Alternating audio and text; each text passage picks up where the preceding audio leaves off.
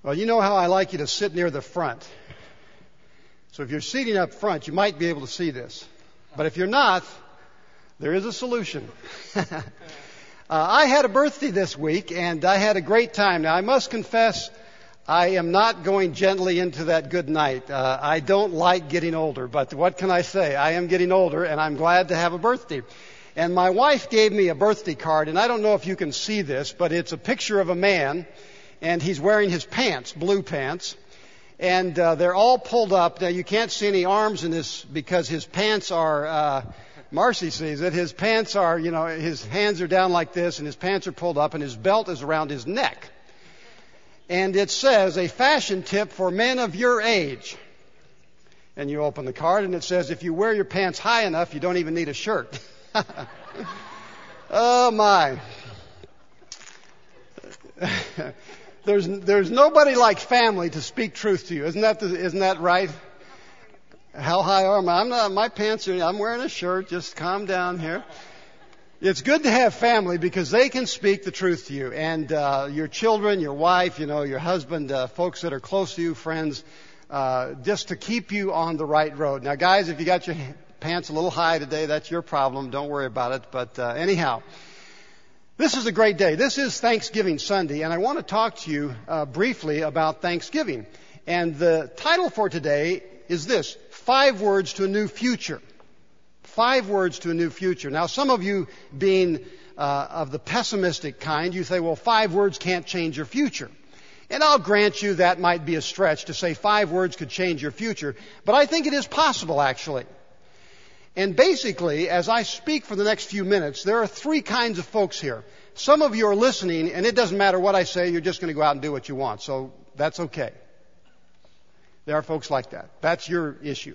Some of you are listening, you're going to say, well, Steve, as you give these five words, they're already a part of my life. I think I've already adopted those words. And for you, and I think for me as well, as you hear these words, it's a little bit like a refresher course. It's much like a person who goes to the gym to work out, and maybe they go to a new gym and work out with somebody they haven't worked out with before, but they always work out anyhow, so it's just a part of their lifestyle. So today, this may simply add to what you're already doing, and that's great. But I think for some of you today, this could actually be a life-changing experience. These five words might just set you in a direction that impacts you for the rest of your life. I really believe that. Now, before we get to those five words, we're going to be looking at Psalm 107 today. And it's a pretty uh, special psalm. And I want to share these words with you. And before I give them to you, these are easy words. Everybody can understand them. I like things simple and easy, so uh, that's okay. I'll just put it here and trip over it. Um, these are easy words and everybody can understand them. And so that's the first thing. It's simple. I like simple. Secondly, they're great words. These aren't Steve's words. These words come right out of Scripture. So that's why I say they're great words. They're, they're Bible words. And they're old words. I mean really old. Because actually, for thousands of years, the people of God, people of faith, have been using these words. And so again, I'm kind of excited about these five words today that I think can impact your life in a dramatic way. Now, what on earth are the five words? Well, they're the five words that open Psalm 107, and they're these. Give thanks to the Lord. Can you say that with me? Give thanks to the Lord. Now, Psalm 107 is where we're going to be looking today in detail. And if you'd like to follow along, there's a Bible in front of you uh, on page 100, uh, 558. I don't need those. 558. And the first words of this psalm, some translations say, Oh, give thanks to the Lord. Some just say, Give thanks to the Lord. But it says the reason for which we can give thanks. Why give thanks to the Lord? What does it say there in verse 1? God is good. So you can give thanks today because God is good. His love endures forever.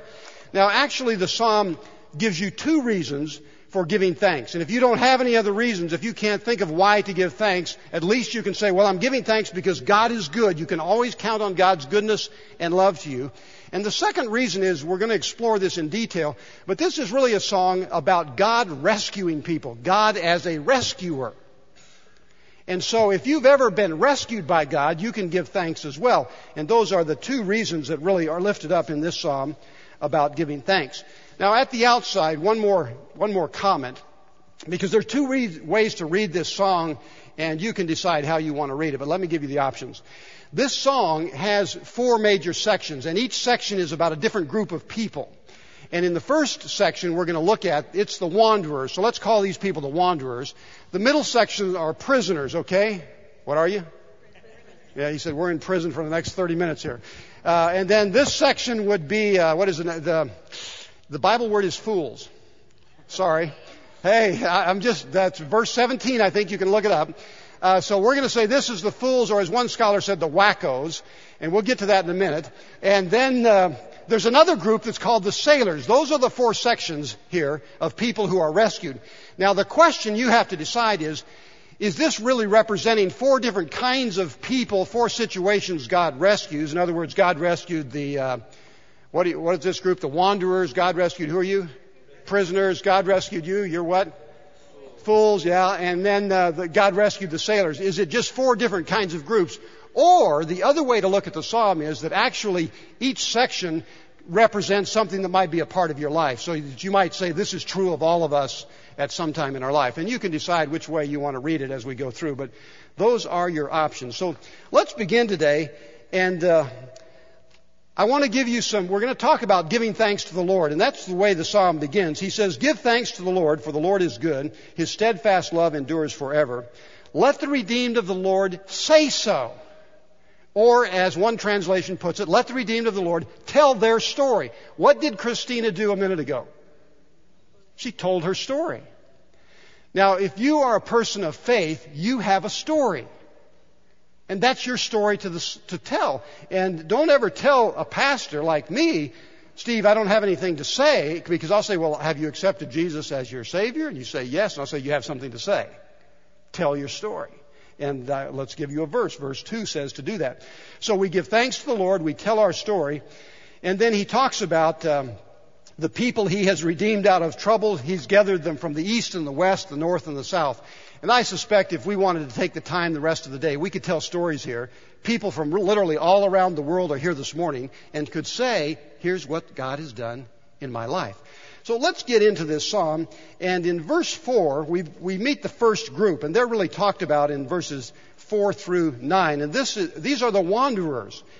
And so what you might want, if you like to fill in on your sermon outline, you can just jot down, if God has rescued you, you were a helpless, hapless wanderer, then give thanks to the Lord. If there's been a time in your life when you've been a hapless wanderer, you've been lost, God helped you, you can give thanks to the Lord. Now, let's read for a moment what it says about these folks. Verse 10, or verse 4 rather. Some wandered in desert wastes, finding no way to inhabit town. Hungry and thirsty, their soul fainted within them. What did they do then?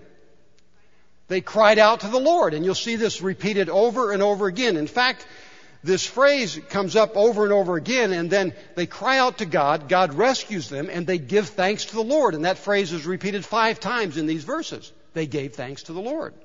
And so this morning, as you look through these uh, verses and you think about hapless wanderer, it may be referring to the time when Israel was in exile. They came out of Egypt, they wandered in the desert, and they were hapless wanderers. And it says finally God led them to a town or a village you see in verse 7. And uh, the idea is, could, we, if we had time today, we would talk about where we're all going. We're eventually all going to a heavenly city. We're not going to live out in the country. We're going to live in the heavenly city, right? The New Jerusalem that's spoken about in the Revelation. Now, it says God led them there. They were hapless wanderers, and He brought them into this place. Have you ever been lost? In the book of Ephesians, and I'll read this to you, you don't necessarily need to turn there, but in Ephesians chapter 2, Paul is writing about our condition before we met God. And here's what he says. You were dead through your trespasses and sins. Dead. That's one way he describes life outside of God. And then he says in verse 4, But God, who is rich in mercy, out of great love with which he loved us, even when we were dead through our trespasses, made us alive together with Christ. And that's a lot to say there. But the idea is that God loves us, God is good, and before we even knew God, God knew us, and He brought us back into relationship through Jesus Christ. We were lost, and then we were found. You think of the story of the prodigal son. And so, if you were ever a hapless wanderer, if you can identify with that sense of being lost, then you can surely identify with this uh, giving thanks to the Lord, for the Lord is good. As I read through this, and I think these stories are meant to not just make us walk out of here and say, oh, now I know about the wanderer and the prisoner and so forth. They're really not meant to do that at all. They're meant to trigger in your own mind your own story to remember when, when was the time in your life you were lost? Did, did you find God to help you? And do you now thank God? Because isn't it true, so oftentimes in our lives, we do have a, an experience with the Lord. The Lord helps us in a specific way, and we get out of that mess and we move on down the road and we forget about it. We just stop saying thank you. Now, as I was reading this story, for example, it triggered in me, I was thinking, when was I ever lost? Now, I'm geographically challenged, so I'm frequently lost in my car, but it doesn't matter to me anymore. I always get somewhere. And it's a joy. But I was thinking about more spiritually or emotionally. When was I ever lost? And I was thinking about um, the fact that actually I grew up in a wonderful Christian home, was in church all my childhood, and uh, but I got lost as a teenager and as a young man. I just turned my back on all that stuff and wandered away. And you could say I was a helpless wanderer in the desert, I found my wife Joyce. Uh, she had never been in church, and uh, we got married. And as I was thinking about this, it reminded me of we really came back to the Lord. I came back to the Lord. Joyce met the Lord when our first son was born, and I became a parent. And uh, I was rescued from that wilderness or that desert. And so, uh, even this week, as I read this psalm, I said, Let me give thanks to the Lord for the ways in which He's rescued me at that time in my life and there, of course, have been many other times. So, can you give thanks to the Lord for rescuing you in some situation? Now, the next group I want to look at, uh, we'll put this slide up there. If you've ever been freed from captivity or failure, you are a penalized prisoner. Give thanks to the Lord. Now, I don't know if you identify with prisoners or much, but what I'd like to do here, just for the sake of time, is we're going to collapse these two center stories together for a moment. And let me talk about both of them. Uh, they're actually two distinct stories, but in verses 10 and 17, these begin. In verse 10, it says, Some sat in darkness and in gloom, prisoners in misery and irons. They had rebelled against the words of God and they spurned the counsel of the Most High. Their hearts were bowed down with hard labor. And it goes on and on to talk about what it's like in prison. These are the prisoners. Now, when you think of prison, some folks commit crimes, they do things wrong, they end up in prison. And there are those kind of folks in prison. There are also people in prison who, for whatever reason, they're unjustly or unjustly charged and they end up in prison not because they've done something wrong, but because others are wrong and put them in prison. And so you have people in prison who belong there, they've done something bad. You have people who don't belong there, they're victims in a sense. Now, can one group or the other cry out to God or can they both cry out to God? It doesn't really matter why you're there, does it? You may cry out to God and God will help you. And just back a few pages in Psalm 23, the most famous of all the Psalms, uh, we read these words Psalm 23, verse 4. You know the Psalm 23, the Lord is my shepherd, I shall not want. And then you get down to verse 4, it says, Even though I walk through the darkest valley, I will fear no evil. You are with me, your rod and staff, they comfort me, even though I'm in a dark valley. So God is there with us in prison. Whether we're rightly there or wrongly there, if we cry out to the Lord, the Lord will help. Now, as I was thinking about this, you, I want to fast forward to the ministry of Jesus Christ. When Jesus came to earth and he announced his ministry, he borrowed words from the prophet Isaiah, and it's very interesting. Let me show you where I'm going. Jesus said, as he started preaching in the synagogue, he said these words, The Spirit of the Lord is upon me because he has anointed me to bring good news to the poor. He has sent me to proclaim release to who? Some of you know the words. The prisoner. I've been, Jesus speaking, I've been sent to proclaim release to the prisoner. It's interesting. And so this morning, um, none of us are literally in prison. But God says, if the prisoner cries out to me, I will redeem that person. Now, there are other kinds of prisons, and as we think about that, I want you to drop down to verse 17, and no offense, folks, who were playing the fools or the wackos, but in verse 17 it says, some were sick through their sinful ways, or literally it says, some were fools through their sinful ways. Now, I'd like to read to you, for, I brought the message translation along, and uh, in the message Bible, it talks about uh, this group. Let me read that paraphrase. Psalm 107, 17 through 19. Some of you were sick because you'd lived a bad life. Your body's feeling the effects of your sin. You couldn't stand the sight of food, so miserable you thought you'd be better off dead. Then you called out to the Lord in your desperate condition. He got you out in the nick of time. He spoke the word that healed you, that pulled you back from the brink of death. So, thank God for His marvelous love for his miracle mercy to the children he loves. Now, there are all kinds of situations we get ourselves in. We might call them prisons, we might call them something else. Um, but you and I can at times make a mess of our lives. Would you agree that? We can act like fools. And sometimes we do things, and if someone were to say, well, how did you get in this mess? Or why did you do this? You might say, I just, no, don't, don't go there because it's such a mess you, are embarrassed about it. Or sometimes we say, I don't know why this happened. I don't know how this happened. It just happened. And we're in a big mess. How many of you have a credit card? I don't need to pull mine out. How many of you have? Be honest now. Okay, now I'm going to ask you something else, but don't respond, okay? How many of you, you've had a credit card, and I'm sure it didn't happen recently, maybe when you were young and foolish, but uh, how many of you can identify with having that credit card and one day you get a bill and you're used to getting the bills of the credit card, but one day it's like a slap in the face and you say, well, how do I owe thousands of dollars?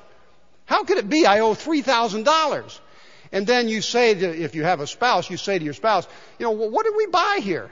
And you begin to think about how did this bill get to $3,000 and you really can't give an explanation. You bought stuff.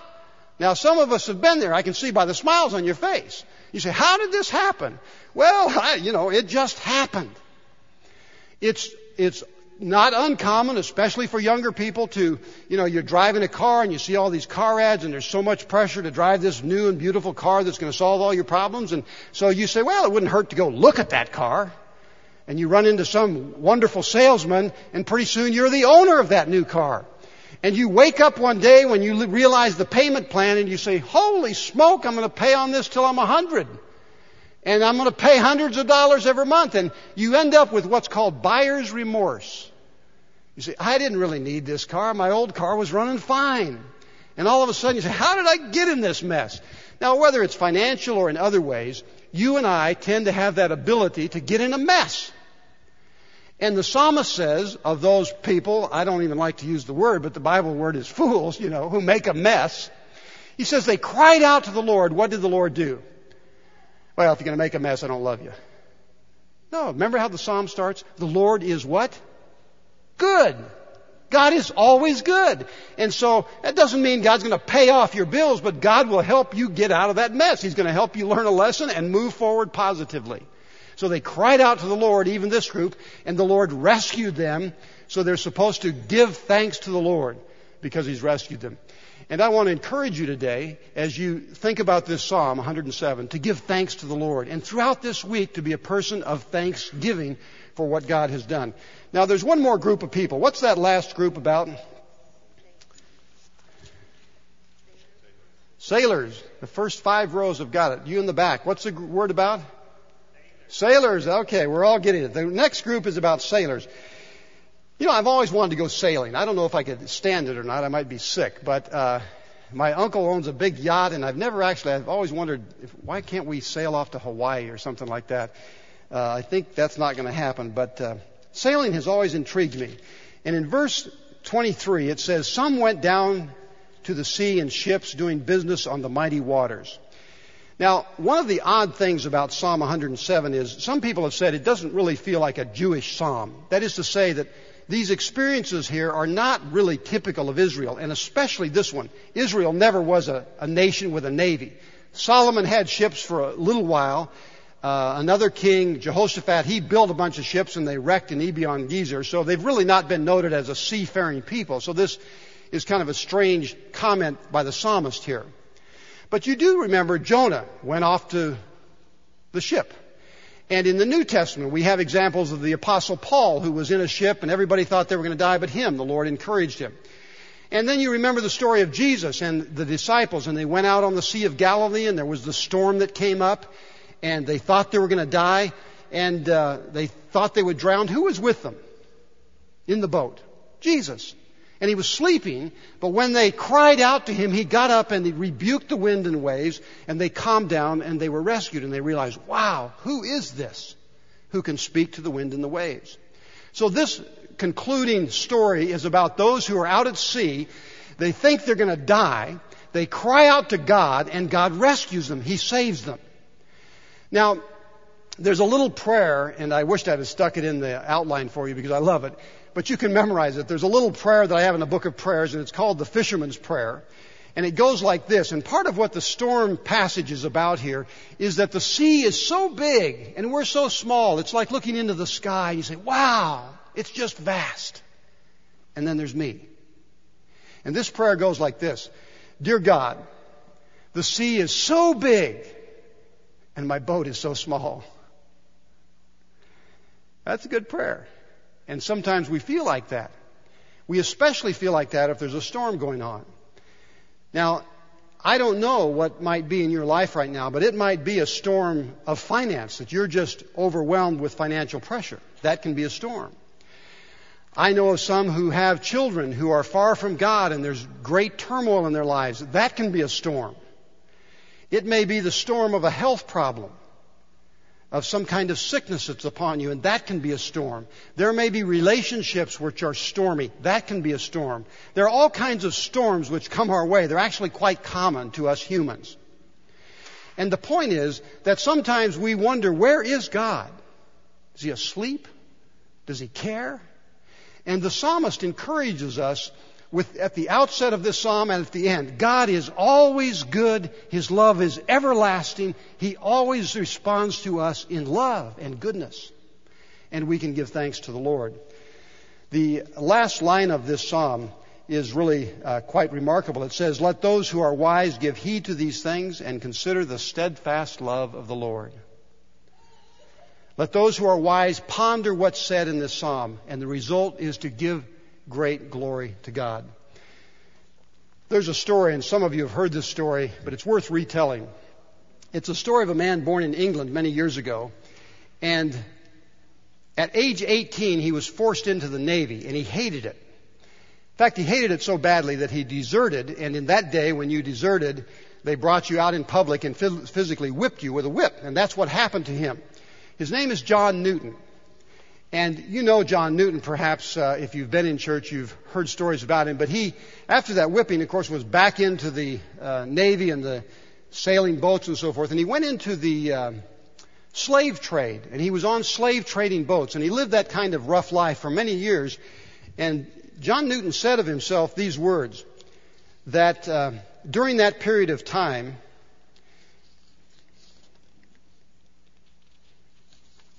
he said, there I could be, there meaning on the, in this merchant marine, on the slave tra- trading ship, there I could be as abandoned as I pleased without any control.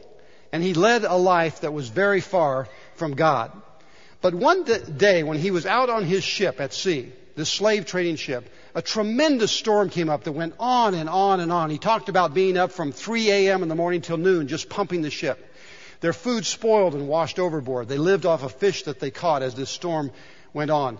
And as it went on and on, he thought he was going to drown. Interestingly enough, he'd spent these years at sea, he couldn't swim. And he was terrified that the ship was going to go down and he would drown. And so there on that ship, far from God, Newton cried out to God, save me. Eventually the storm passed and uh, John Newton did not die. And he remembered that prayer. And so he got a Bible and he began to read his Bible and he began to study his Bible. He didn't change overnight. But as he studied that Bible, he realized he was in an evil business. And he left the slave trading business. Not only that, he continued to study, he became a pastor in Olney, England. And there in Olney, England, he wrote many, many hymns as he served his congregation very faithfully. Near the end of his life, at age 82 in fact, he said, I've lost my memory, I've forgotten many things, but I still know these things. I'm a great sinner, Christ is a great Savior. And that was his statement to us. Now, this morning, as you've listened to these stories, we've talked about people who've wandered away from God, got lost. We've talked about prisoners, people who are in captivity of some kind. We've talked about people who are just foolish. We've talked about sailors, people in the storms of life.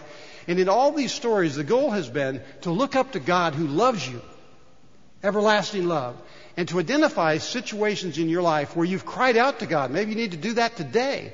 And the Lord will respond. He is in the rescue business. And as you come into this Thanksgiving season, I pray that you reflect on your life. How's God rescued you? Celebrate God's love and give thanks to the Lord. Give thanks to the Lord. If you will live your life giving thanks to the Lord, those five words can change your life forever as a thankful person. I want us to sing one of the songs John Newton wrote. Would you stand with me and let's sing out as Ted comes to lead us this great song.